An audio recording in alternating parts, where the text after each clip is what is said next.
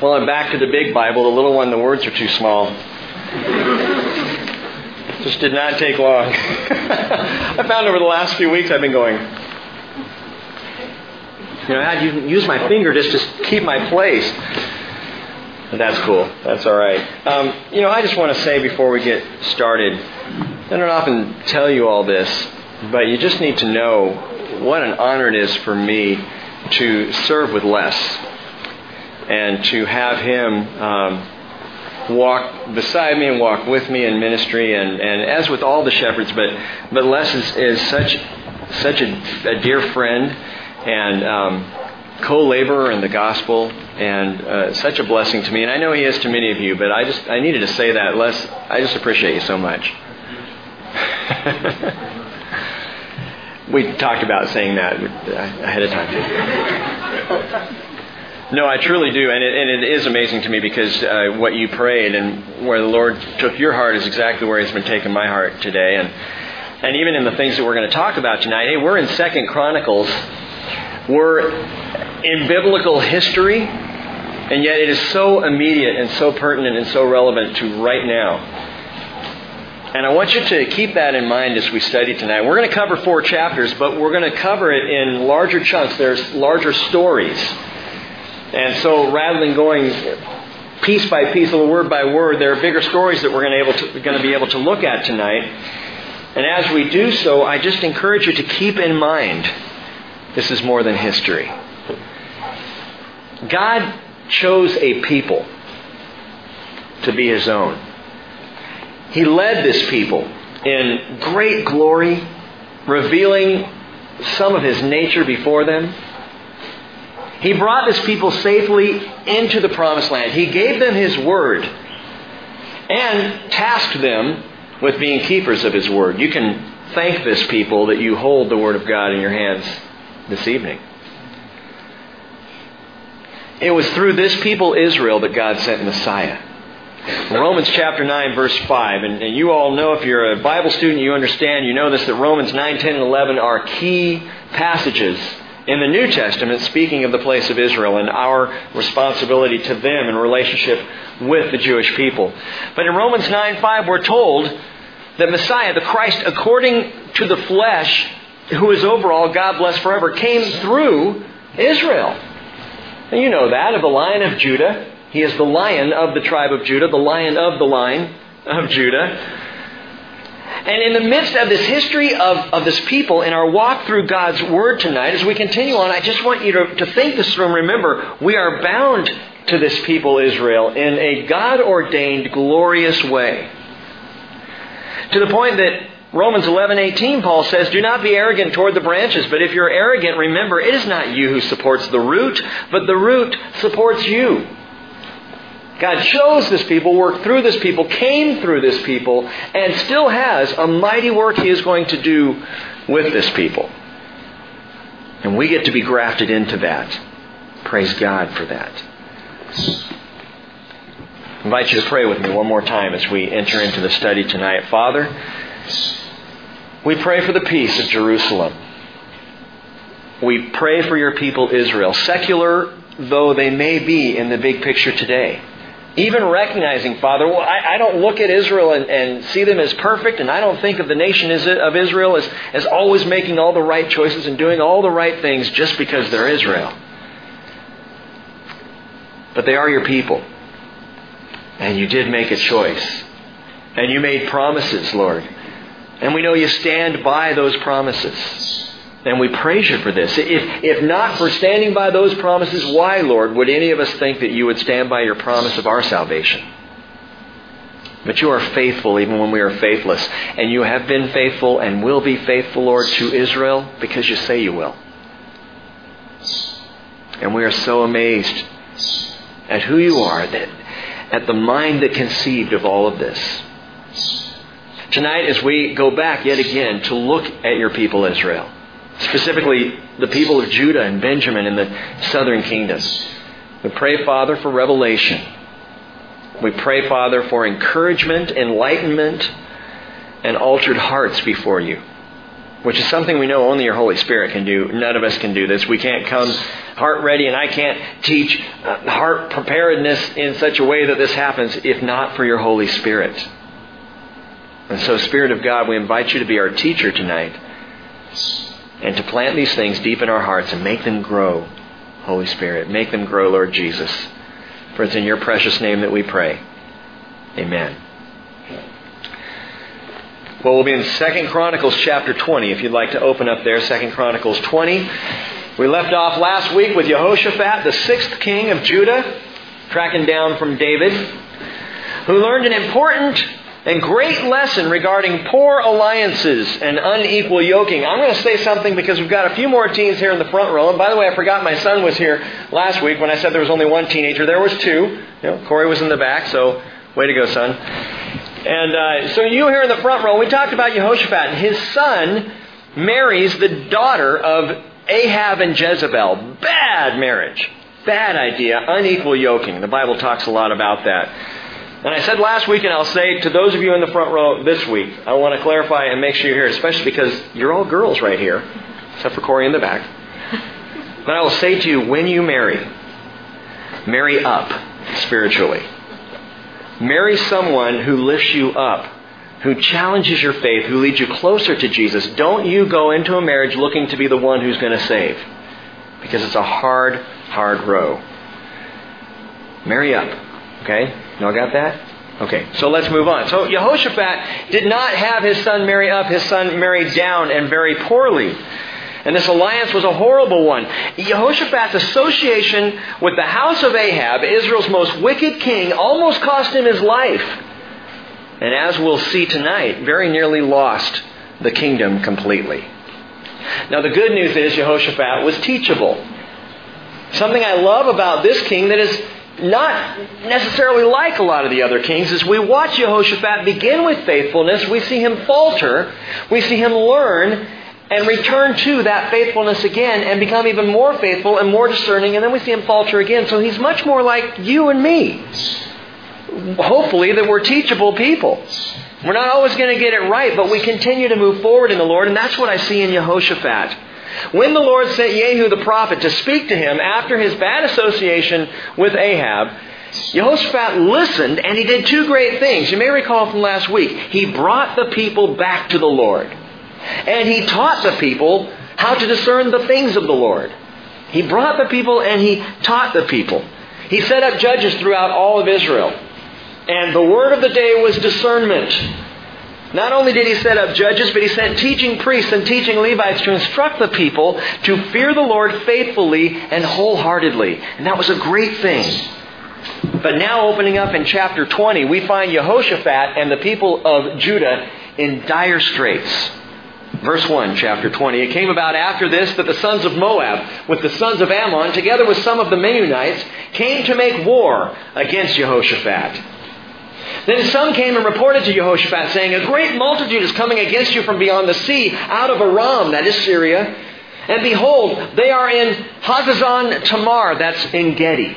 Now, En Gedi is just to the, if I get this right, to the east of Jerusalem, in a rocky area. In fact, En Gedi is where the caves are that David hid out in. So they're very close at the, at the base of, of the mountains there of Judea. And they're very close there getting ready to attack. Jehoshaphat was afraid, verse 3, and turned his attention to seek the Lord and proclaimed a fast throughout all Judah. Yes! I love this. Good job, Jehoshaphat. He's thinking spiritually. He's discerning. He's moving wisely. He's not freaking out. Yes, he is afraid, but he's turning his attention to the Lord. And so, verse 4 Judah gathered together to seek help from the Lord.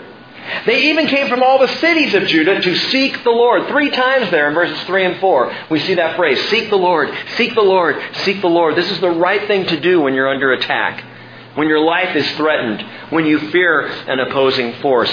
This, by the way, is the mark of a discerning leader. A truly discerning leader will seek the Lord. Says they came from all the cities of Judah to seek the Lord. Why? Because their king Jehoshaphat didn't pretend like he had it all together, didn't act like, oh, he was the man of the hour, he was going to save Judah. He didn't know what to do. He was afraid. He sought the Lord, and the people followed him. And they all sought the Lord together. Psalm 121 reads, I will lift up my eyes to the mountains. From where shall my help come? My help comes from the Lord who made heaven and earth. Now that may be a familiar psalm to some of you. Maybe you've read it or prayed it before. Maybe you've sung the song that's written from it. I realized something this week. Psalm 121, it's the second in the Psalms of Ascent. Psalm 120 through Psalm 134. These are the Psalms of Ascent, or songs of ascent, that the people would sing as they went up to Jerusalem for the major feasts. And they always went up to Jerusalem because it was the highest place in the land. And so he went up singing these songs. This is the second of the Psalms of Ascent. And being the second, it's, it's early in the mix, as it were. And it was sung by the Hebrew pilgrim, the worshiper who was ascending the mountains of Jerusalem, looking around at these rolling hills and even rising up toward Mount Zion. Now, with that in mind, think about that. You're a Hebrew pilgrim and you're singing this song, and you're on your way up to Jerusalem, and here are the rolling hills of Judea, and you sing, I lift up my eyes to the mountains. Where does my help come from? Guess what? Not the mountains. As strong as the mountains were, as great as the city was, as lovely and glorious as Jerusalem and the Temple Mountain, Mount Zion was before them, it was not the mountains or the city that was their help. No. My help comes from the Lord who makes the heavens and the earth. And Jehoshaphat knew this. Jehoshaphat learned what many kings and rulers across the ages never learned. And that is that greatness is not measured by where you lead a people. Greatness is not measured by how you lead a people. Or in some cases by how you force feed a people. True greatness is measured to whom you lead a person or a people, by whom you lead, or to whom you lead. True greatness is measured if you lead a people to the Lord. That's where greatness is found. And this is what Jehoshaphat is doing. And, and ladies and gentlemen, together, whether it's in the home or in the workplace, or in a church fellowship or in government, whatever your role is, leadership is measured not by where you lead or how you lead, but by to whom you lead. And as fathers, as you lead your children to the Lord, you're a great leader. Mothers, as you lead children to the Lord, you're a great leader. Husbands, as you lead your wives to the Lord. Wives, yes, even as you lead your husbands to the Lord. That is great leadership. And it's difficult. Because this kind of leadership runs absolutely counter to human pride. Now I'm going to speak about myself. As pastor of the Bridge Christian Fellowship, it serves my pride a lot better to act like I know where we're going and what we're doing. What are we going to do next year? Well, we're building. We're moving forward. We have our plans laid out. You can see the plans over here. I drew them myself. And I have a very definite idea. The Lord's been speaking to me. I know exactly what we're doing and where we're going. That's not greatness. More often than not, I hope that you've heard me say, I don't have a clue where we're going. In fact, that's exactly what Jehoshaphat said. Look down at verse 12. Oh God, will you not judge them? We are powerless before this great multitude who are coming against us, nor do we know what to do. He admits this in front of all the people. This is the great King Jehoshaphat. He says, I don't know what to do. That I'm weak. The two things he says, I'm powerless and I'm clueless. And when you're powerless and you're clueless before the Lord, it is the best place to be because then you're seeking the help of the Lord. And we think the opposite. As a husband and father, I don't like to be powerless and clueless in front of my family, but that's often where I need to be if I'm going to seek the help of the Lord. If I'm truly pursuing Jesus and asking Him to be the leader in my household, they're not easy things to admit. They require a humble spirit, but they make for great discernment. I'm powerless and I'm clueless. Understand discernment as a spiritual gift, and we talked about it quite a bit last week. Discernment is one of the gifts, and I believe this actually about all the spiritual gifts, but it's one specifically that requires you to go to the Lord. It is not a gift unto itself. In fact, none of the gifts are gifts unto themselves. They're gifts, which means they're not acquired, they're not developed, they're given. by the Spirit of the Lord, requiring then a, a, an association between you and the Spirit of God for the gift to function correctly. And discernment is one of these. You have to seek the Lord if you're truly going to be a discerning people. You don't just suddenly have the answers. I'm powerless and I'm clueless. Well, we're going to come back to this great story on Sunday. That's why I skipped ahead. Skip on down to verse 31. We'll come back, spend some time with Jehoshaphat, and think this through. Specifically talking about powerlessness and cluelessness. So it should be fun on Sunday morning. Down in verse 31. Down in verse 31, we find the kind of postscript to Jehoshaphat's life. Jehoshaphat reigned over Judah. He was 35 years old when he became king, and he reigned in, Jerusalem 25 years.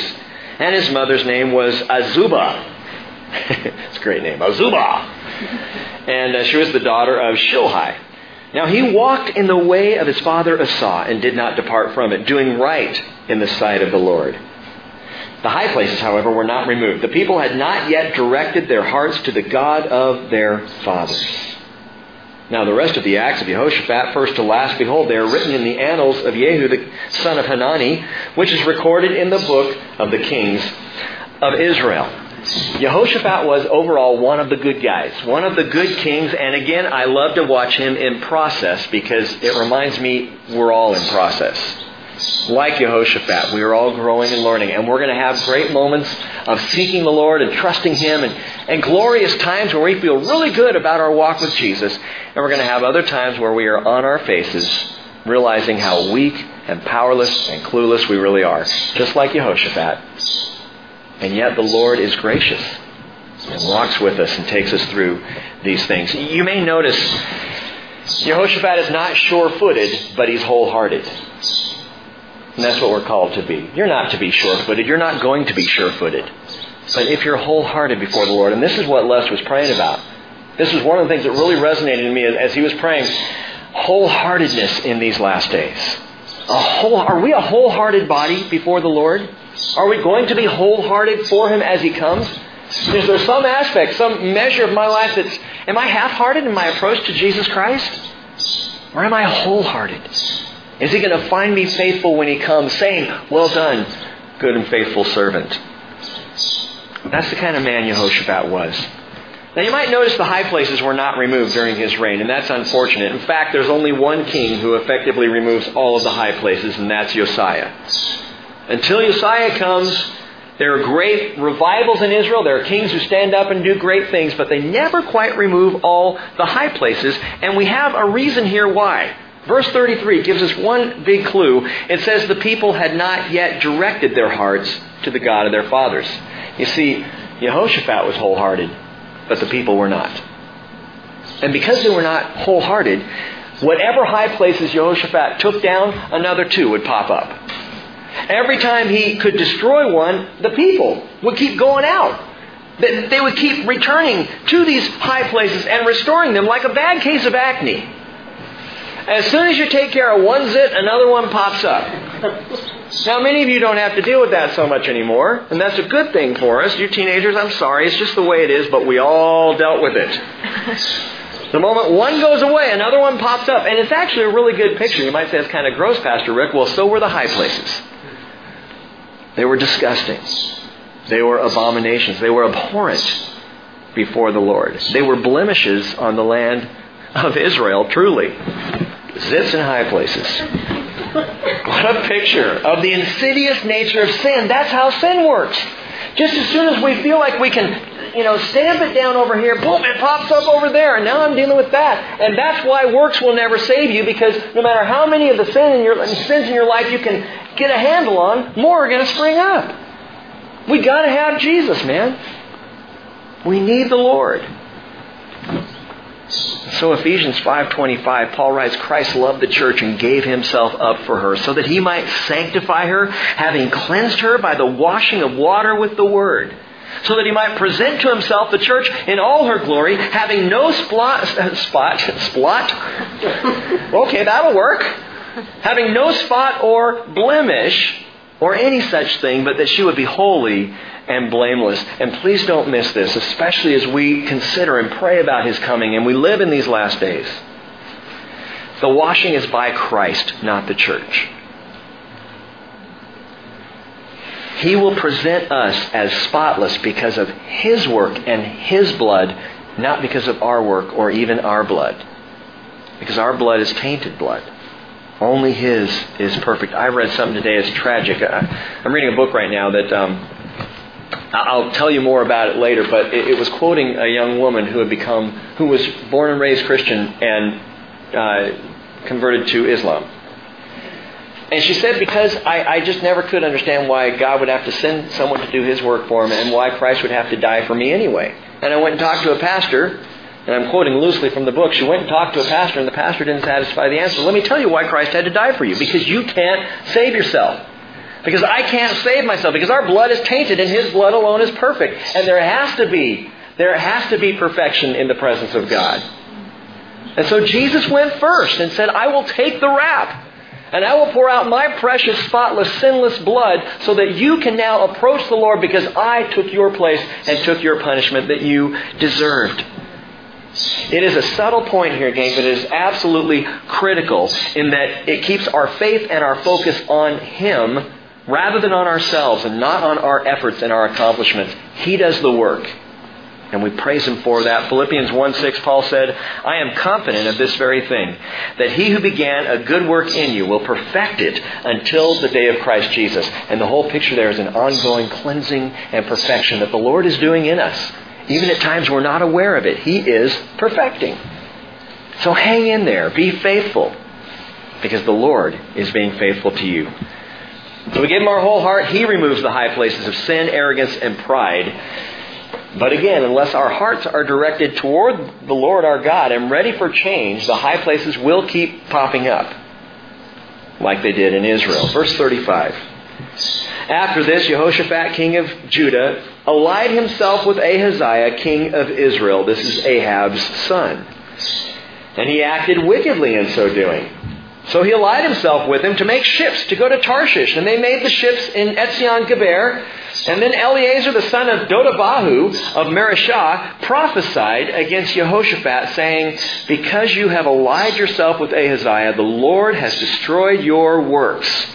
So the ships were broken and could not go to Tarshish. Remember the poor alliances of Jehoshaphat. I mean, with this king, it's up and down. We just see how he walked in the ways of, the, of his father Asa, and he was wholehearted before the Lord, but he allies himself now toward the end of his life with Ahab's son. Jehoshaphat, uh, once again, I just got to say it. Jump in Jehoshaphat. what are you thinking? I won't say that anymore. It's just kind of fun to say. Actually, it should be Yumpin Jehoshaphat if we're saying it in Hebrew. But he made these alliances that we talked about last week. He made that military alliance with Ahab against Syria, and he was almost killed. And then he makes this marketable alliance that we're looking at right here with Ahab's son. And this is at the end of his life, after learning to discern, Jehoshaphat, after teaching judgment to his people, is a poor judge of character once again. What is he thinking? Why does he keep going back? Gang, we do the same thing. When we as Christians and wholehearted followers of Jesus Christ, we think, what's the big deal? I'm not giving up my faith. I'm just doing this little thing over here on the side. It's just a little shady business deal. It's not that big a deal. just making a few extra bucks. What's the harm in that? I know it's probably not legal, but that's all right, you know. I know I'm kind of skirting the issue on my taxes, but, you know, it's income and I tithe off it. You know? I know I shouldn't be in this relationship or I shouldn't be involved in that thing. I shouldn't be, you know, stacking up these movies in my collection. Whatever it is for you, when we kind of do that little winking at sin and do our little ventures on the side. And we say to ourselves, hey, it's not one of the seven deadly sins, right? All sin's deadly. But let me tell you something about this, and maybe you don't see it here in these few verses. But I see God's grace here. In that, the Lord doesn't destroy Jehoshaphat and Judah. He just destroys the ships. He destroys the sin. He stops Jehoshaphat from going forward. What would have happened? I don't know. I mean, we can only guess. What if the ships had gotten there and come back and maybe more money came into the coffers and maybe Jehoshaphat's alliance would have taken Judah down an even worse road? I don't know, but God stopped it. Praise God when He sinks any of your ventures that are not of Him. And we need to think along those lines. There are times we get involved in things and they don't work out and we get frustrated. Lord, I could have made a bundle. And He's going, didn't want you to. I see what you don't see down the line. He's often protecting us against more sin popping up later. But Jehoshaphat continues to align himself, to ally himself with the wicked house of Ahab. Why is that? Well, the third reason, because there's a marital alliance. They're family now. They're family. His son Jehoram and Athaliah, the daughter of Ahab, and Jezebel, who we're going to see in just a moment, is absolutely wicked through and through. In fact, as we go into chapter 21 now, we enter a couple of chapters of Hebrew history where sin rips the revival right out of Judah. Verse 1 of chapter 21. Then Jehoshaphat slept with his fathers and was buried with his fathers in the city of David, and Jehoram, his son, became king in his place. He had brothers. The sons of Jehoshaphat, Azariah, Jehiel, Zechariah, Azariah, Michael, and Shephatiah. These were the sons of Jehoshaphat, king of Israel. And their father gave them many gifts of silver, gold, and precious things with fortified cities in Judah. But he gave the kingdom to Jehoram because he was the firstborn. Well, this is what you do. Verse 4. Now, when Jehoram had taken over the kingdom of his father and made himself secure, he killed all his brothers with the sword and some of the rulers of Israel also. Why did he do that? Well, it was customary in the day. That's what the nations did. Someone would rise to power. You kill everybody who's a threat to the throne. And that's exactly what, what Jehoram does now. Kills all of his brothers.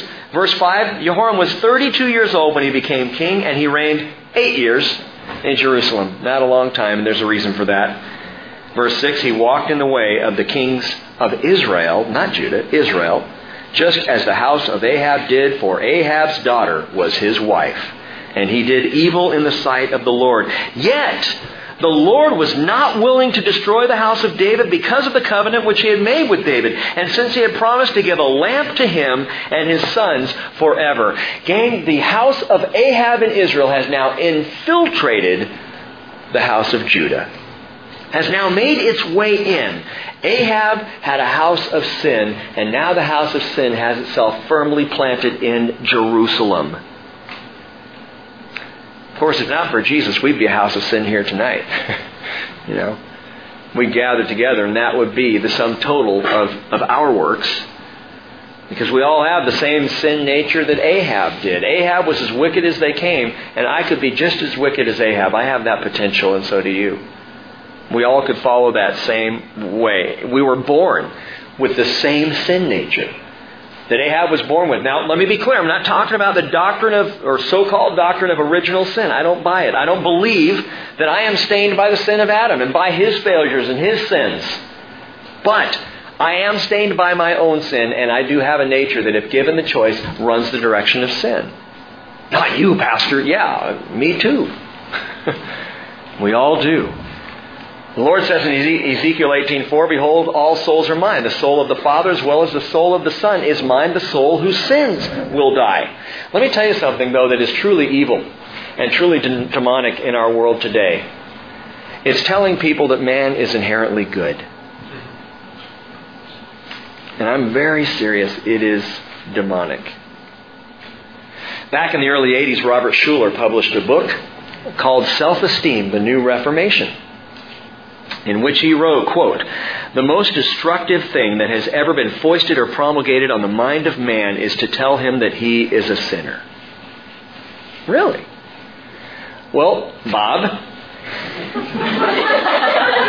if man is, is not a sinner, then why do we need a Savior? For what purpose did Jesus waste his time coming down to this earth if we're inherently good people.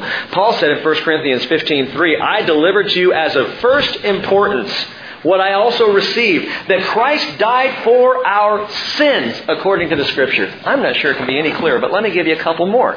1 Peter 2:24, "He himself bore our sins in his body on the cross so that we might die to sin and live to righteousness, for by his wounds you are healed." This is what we're talking about here. Revelation 1 5. He loves us and released us from our sins by His blood. Now I'll tell you, it is not destructive to tell a man or a woman he or she is a sinner. It's exactly the opposite. To tell you that you're not sinners leaves you as, as vulnerable and as lost as Ahab. For me to say to you, you don't need it, just be a good person. I am uh, paving the way to hell for you. And so I have to tell you the truth tonight. A truth that I know about myself very well. We are sinners and we need Jesus Christ. Part of this history, if you want to look at it this way, of going through the Old Testament scriptures, part of the history of Israel in the Bible is to remind us again and again and again that sin is a terrible tyrant and a miserable master. But the greater part of this Hebrew history in Scripture is the telling of the story of grace. That as bad as we may be as sinners, so great is the grace of Jesus Christ in saving us.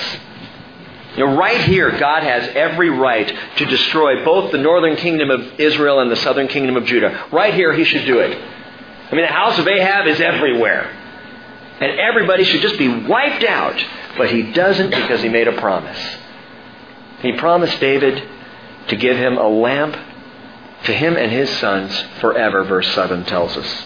A lamp there in Jerusalem, a light that would not go out. 2 Samuel 7:16 The Lord said to David your house and your kingdom shall endure before me forever your throne shall be established forever so even as wicked as Jehoram is murderous killing all of his brothers and following the house of Ahab and listening to his wife Athaliah as bad as he is, God doesn't destroy Judah, though Judah deserves it, because he made a promise. Psalm 132:13 says, "The Lord has chosen Zion. He has desired it for his habitation. This is my resting place forever. Here I will dwell, for I have desired it. I will abundantly bless her provision. I will satisfy her needy with bread. Her priests also I will clothe with salvation, and her godly ones will sing aloud for joy." There I will cause the horn of David to spring forth. I have prepared a lamp for mine anointed. And you know what the word anointed is it's Mashiach for my Messiah. The lamp of David would not go out until Messiah comes. The true lamp of God there in Israel. And so sinful man is the canvas on which the Lord chose to paint His grace in the story of Jesus Messiah. Romans 5 verse 20 tells us where sin increased, grace abounded all the more. So that as sin reigned in death, even so grace would reign through righteousness to eternal life through Jesus Christ our Lord. And God is faithful. And that's why He's not destroying, not just yet. Verse 8. In His days, that is the days of Jehoram, Edom revolted against the rule of Judah and set up a king over themselves. You see, before, Judah had control of the Edomites, not now. And then Jehoram crossed over with his commanders and all his chariots with him. And he arose by night and struck down the Edomites who were surrounding him and the commanders of the chariots. So Edom revolted against Judah to this day. That is to the day of the writing of the Chronicles. This battle would rage back and forth between Judah and the Edomites constantly. And it tells us then Libnah revolted at the same time against his rule because he had forsaken the Lord God of his fathers. Note that Libnah was not a God fearing nation, but they revolted because Judah was no longer functioning as a God fearing nation, and the protection of the Lord is now removed. Judah's on their own because they had forsaken the Lord God of his fathers. Verse 11. Moreover, he made high places in the mountains of Judah. Not only did he not tear them down, he built more and caused the inhabitants, the, the Hebrew there is literally, he compelled the inhabitants of Jerusalem to play the harlot and led Judah astray.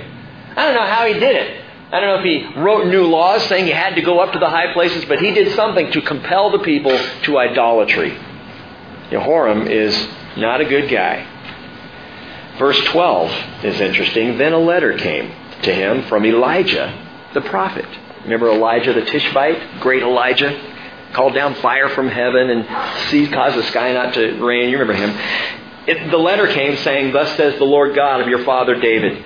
Because you have not walked in the ways of Jehoshaphat your father and the ways of Asa, king of Judah, but have walked in the way of the kings of Israel and have caused Judah and the inhabitants of Jerusalem to play the harlot, as the house of Ahab played the harlot, and you have also killed your brothers, your own family, who were better than you. I love that little jab. Behold, the Lord is going to strike your people, your sons, your wives, and all your possessions with a great calamity, and you, Jehoram, will suffer severe sickness, a disease of your bowels until your bowels come out because of the sickness day by day. I just love Elijah. What a great prophet. Well, something's interesting here. He receives the only known written prophecy of Elijah. It's right here in Second Chronicles. There's no other written prophecy that he gave. And we have it right here. This one. But it's a posthumous prophecy. What do you mean by that? Elijah was raptured up to heaven before Jehoram came to rule. Elijah was not on the scene. Some commentators think, oh, well, it must be a scribal error. It must have been Elisha. I don't think so. You see, I think Elijah sat down and wrote this letter to be sent to Jehoram when Jehoram came into the rule, after Jehoram would then murder his brothers, his family, and cause Israel to sin, or Judah to sin.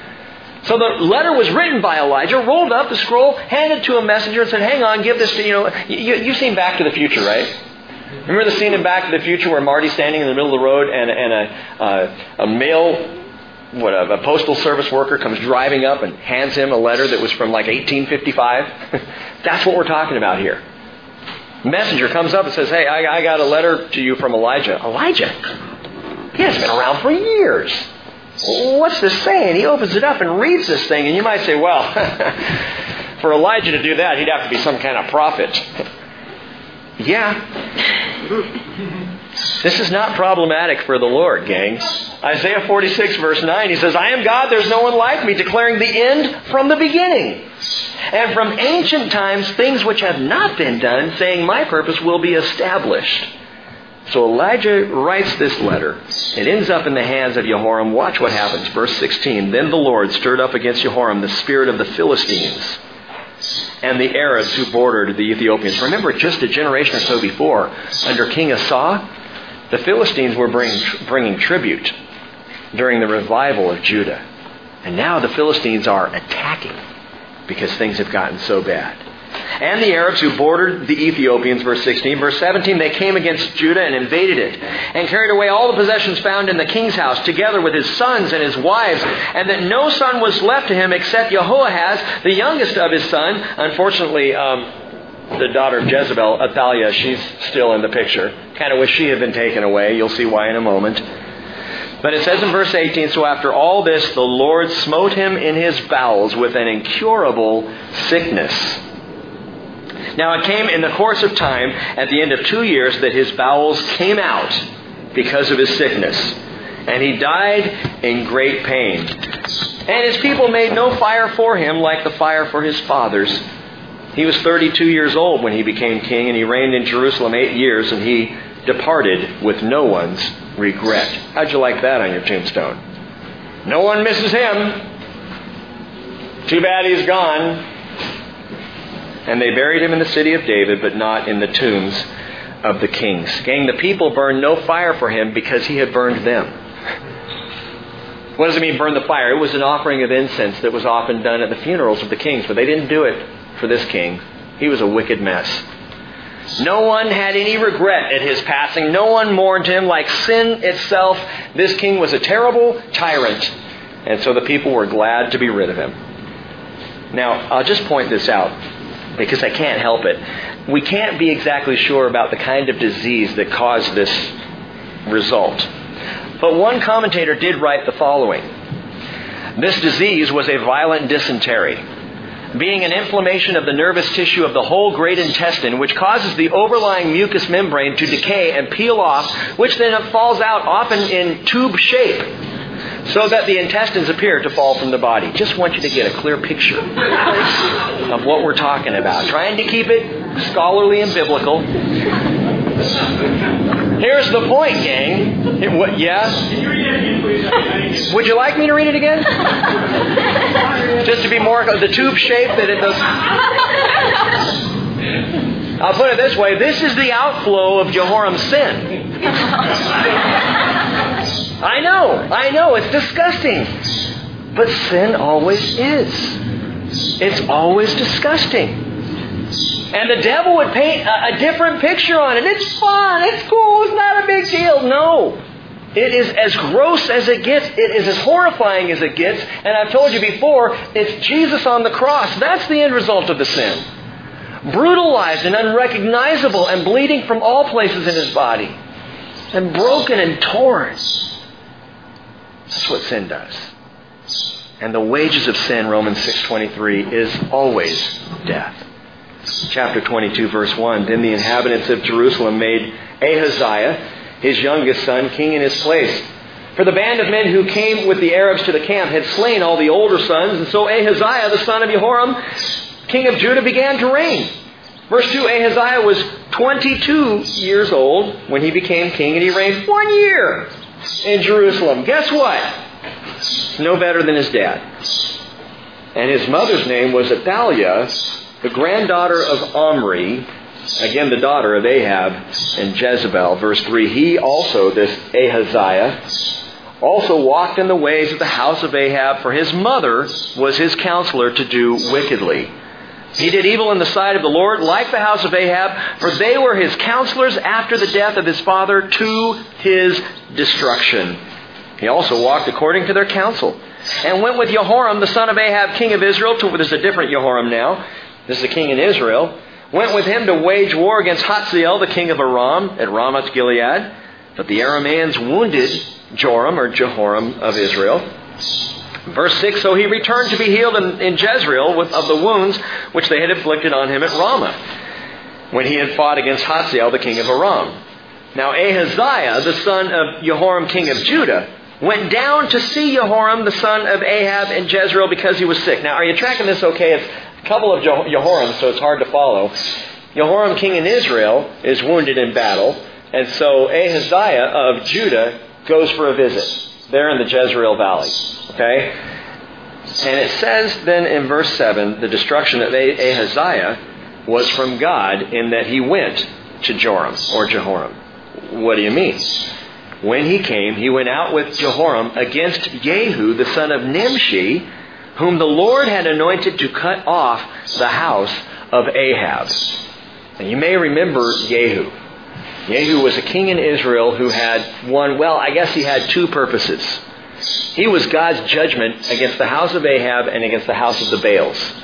His whole rule was a slaughterhouse if you were of the house of Ahab, just as God had pronounced through the prophets, if you were of the house of Ahab and Jehu had you in his sights, you were dead meat. And he went after and, and destroyed the house of Ahab. And he went after the Baals and destroyed the Baals. And he functioned as a, as a, a hand of wrath, a hammer for, for the Lord God. But this Jehu, boy, talk about a bloody guy. He would be at least a rated R movie if we, if we had his life put up on the big screen. This was a bad dude. And the problem is, Ahaziah comes along visiting Jehoram of Israel and is there for a visit, and down comes Jehu. And Jehu comes down to kill this Jehoram because he's of the house of Ahab, and they look, and here's Ahaziah. Well, he's of the house of Ahab too, isn't he? Because his mom is Ahab's daughter. And so they kill him as well after one year of rule there in Israel. Do you see how far reaching an unequal yoking can actually be? This, this son now is dead.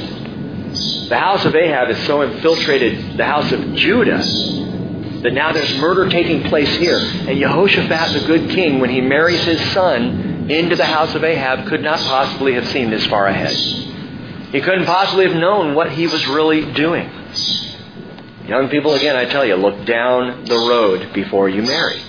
Look down the road.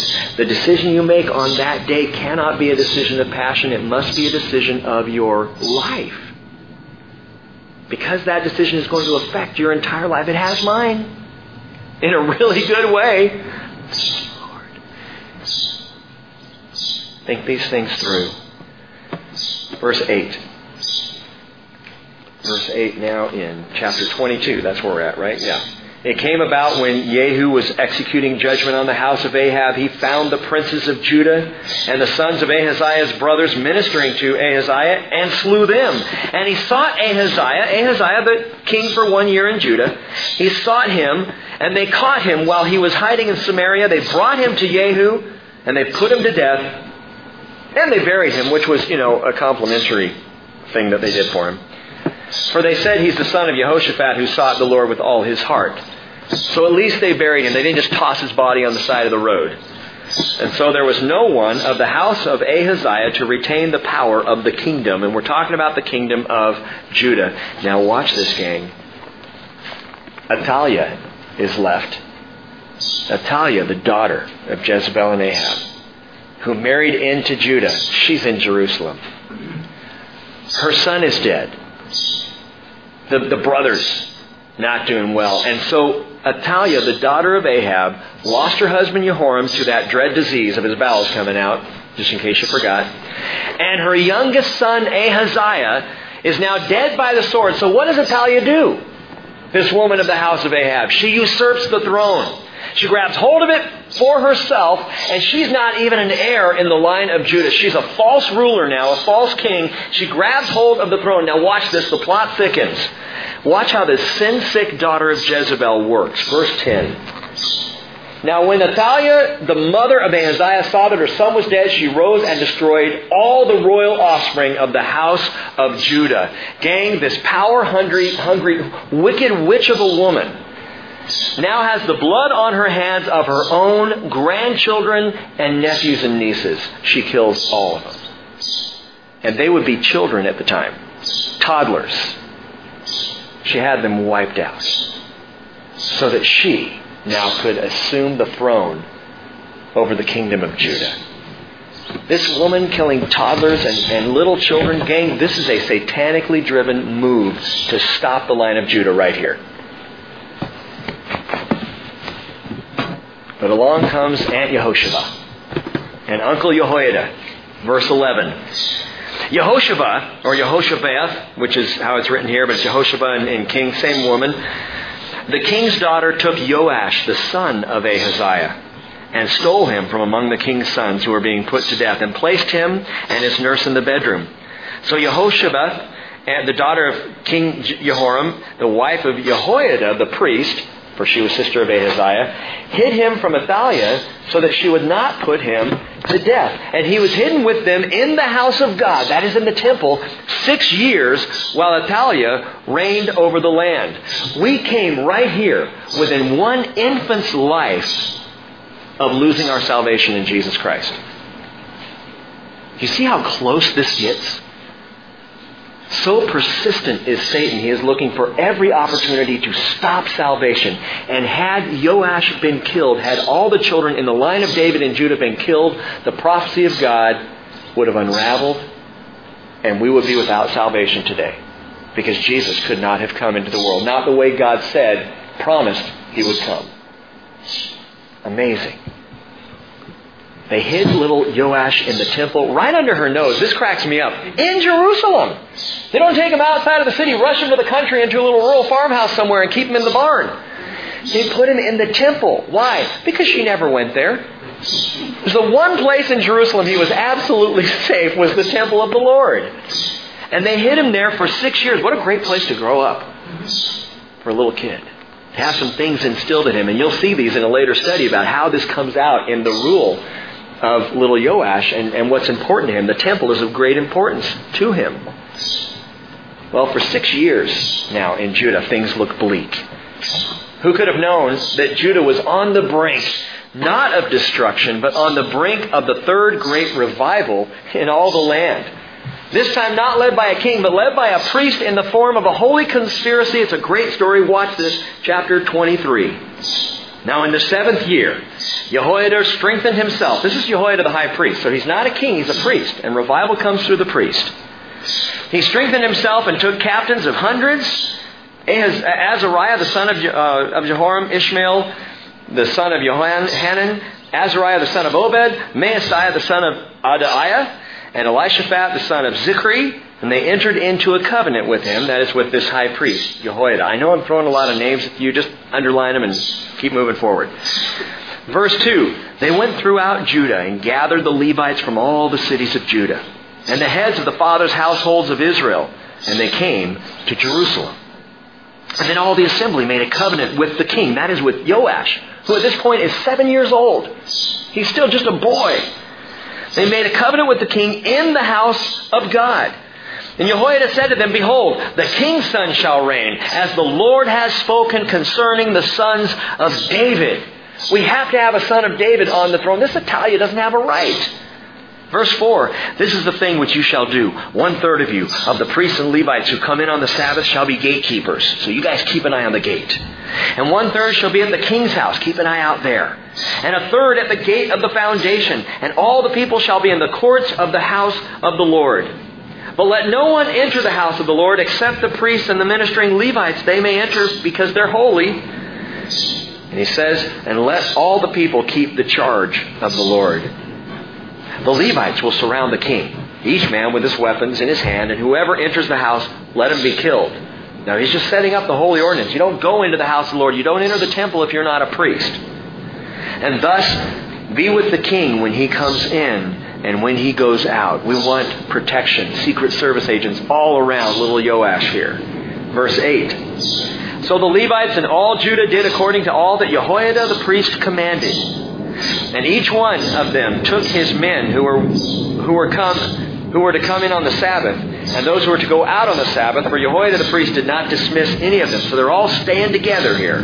And Jehoiada, verse 9, the priest gave to the captains of hundreds the spears and the large and small shields which had been King David's, which were in the house of God. He stationed all the people, each man with a weapon in his hand, on the right side of the house and to the left side of the house, and by the altar and by the house and around the king, so he's got full protection. And they brought out the king's son and they put the crown on him and they gave him the testimony and made him king, and Jehoiada and his sons anointed him and said, Long live the king. Quickly, just note what they did to make him king.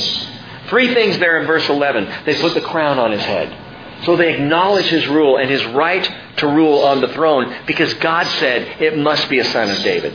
They put the crown on his head. Secondly, I love this, they hand him the testimony. What's that? It's the law. They gave him the scroll of the law because that was primary for a king.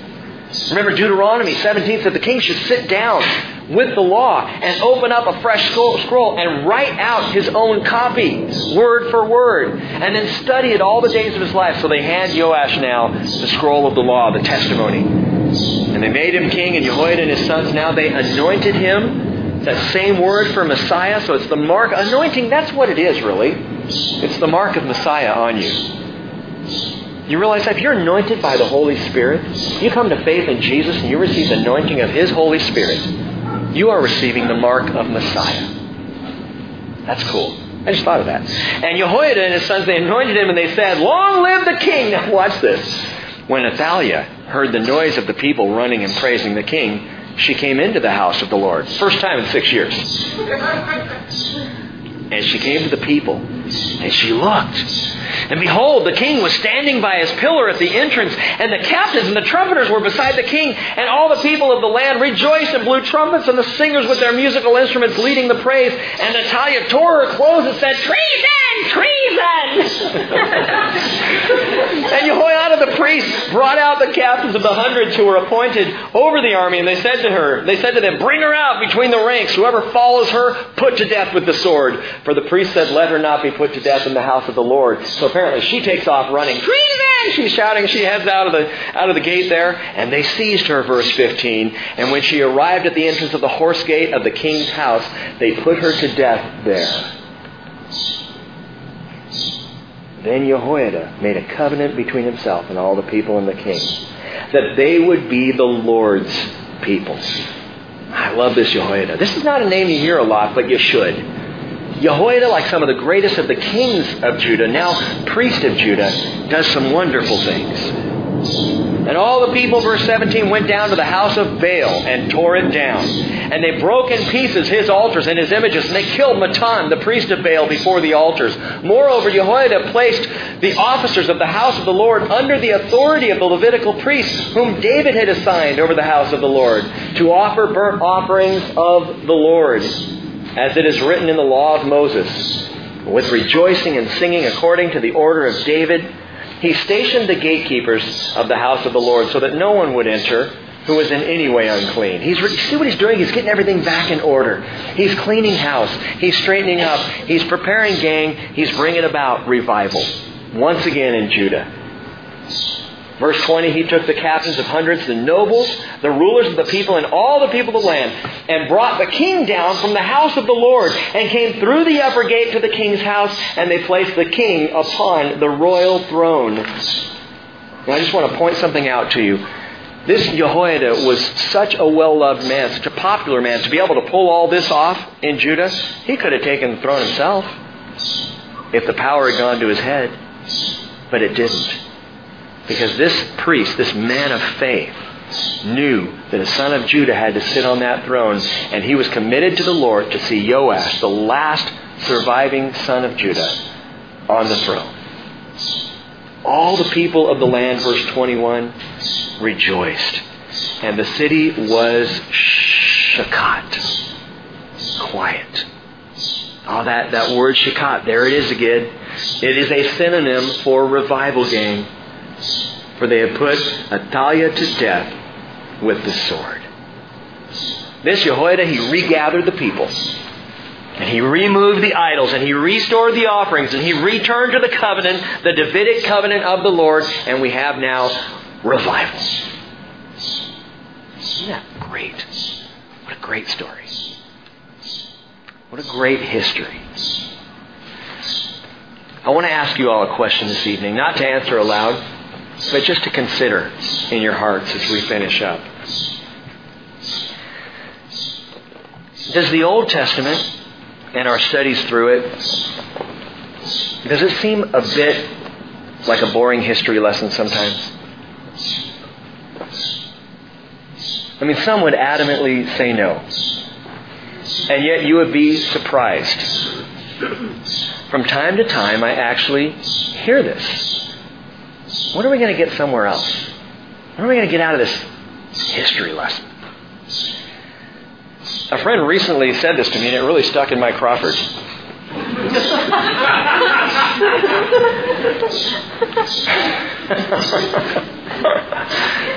I mean, if that's the case, if, if, if what we just did tonight in, in our study of the Word, and if what we do week in and week out, and if what we do on Sunday morning, gang, if it is nothing more than a history lesson, either I'm not doing my job as a teaching pastor, or some are just missing the direct effect of these passages on them personally. This is not history, this is personal. This is absolutely personal.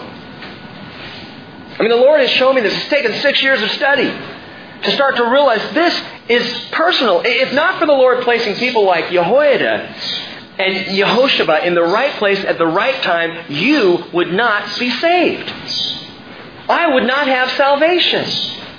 The significance of what we read and study and meditate on here in the Word, it, it, it's incredible. If not for what we have seen here and come to understand, there's no hope of salvation.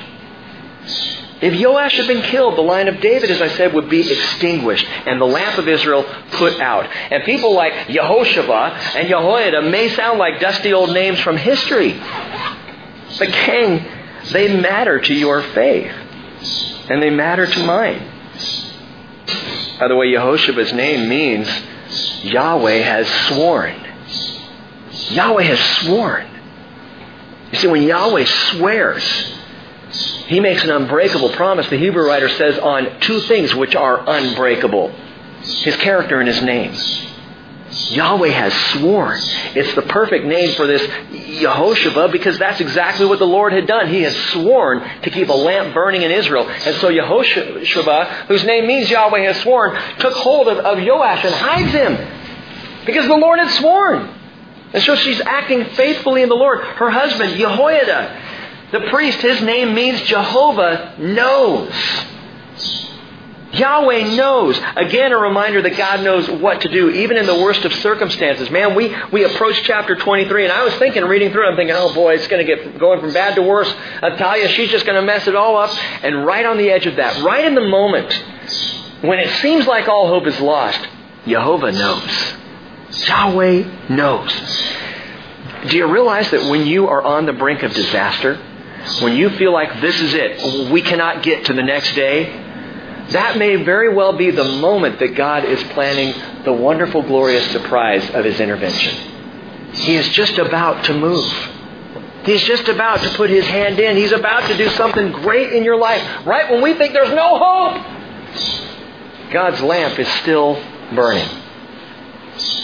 Now think back to what I said at the outset tonight. God, He staked His entire plan of salvation on a single nation and on the continuance of that nation. On Israel. Jesus said in John 4:22, salvation is from the Jews. That's where it comes from. They came through the Jewish people because God chose them as the nation to be the people through whom Jesus would come. Romans 9:5 refers to Israel from whom is the Christ, according to the flesh, who is overall God blessed forever. Amen. Israel then is God's chosen conduit for God's holy seed to come into the world. We know this, Rick. You're repeating yourself. I just want you to get it. And understanding that, it should not surprise, surprise us that Satan has tried time and time again to stamp out this seed.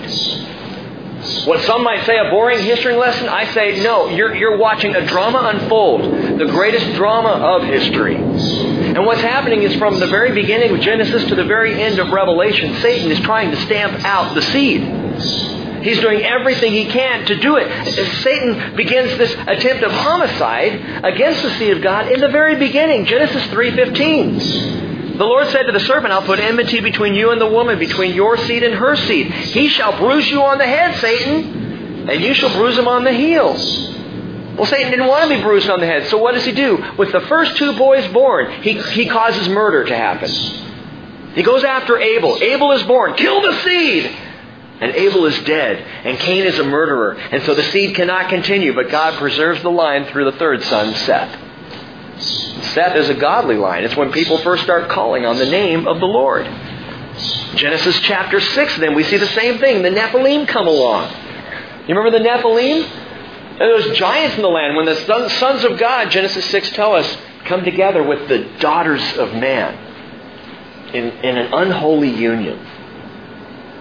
Satan attempts to corrupt the very bloodline of man. And at that point, we get down to eight people. Or all salvation is lost. One of them named Noah. And God destroys the world, but it is an act of grace because through those eight people, He is able to save all those who had lived and died before the generation of the flood. All those of the line of Seth who were godly people who died just hoping that salvation someday could come that they might be saved because of their faith. Exodus chapter 3, Pharaoh determines to destroy all the male Hebrew children. Again, Satan is going to stamp the line out, destroy the seed, kill it.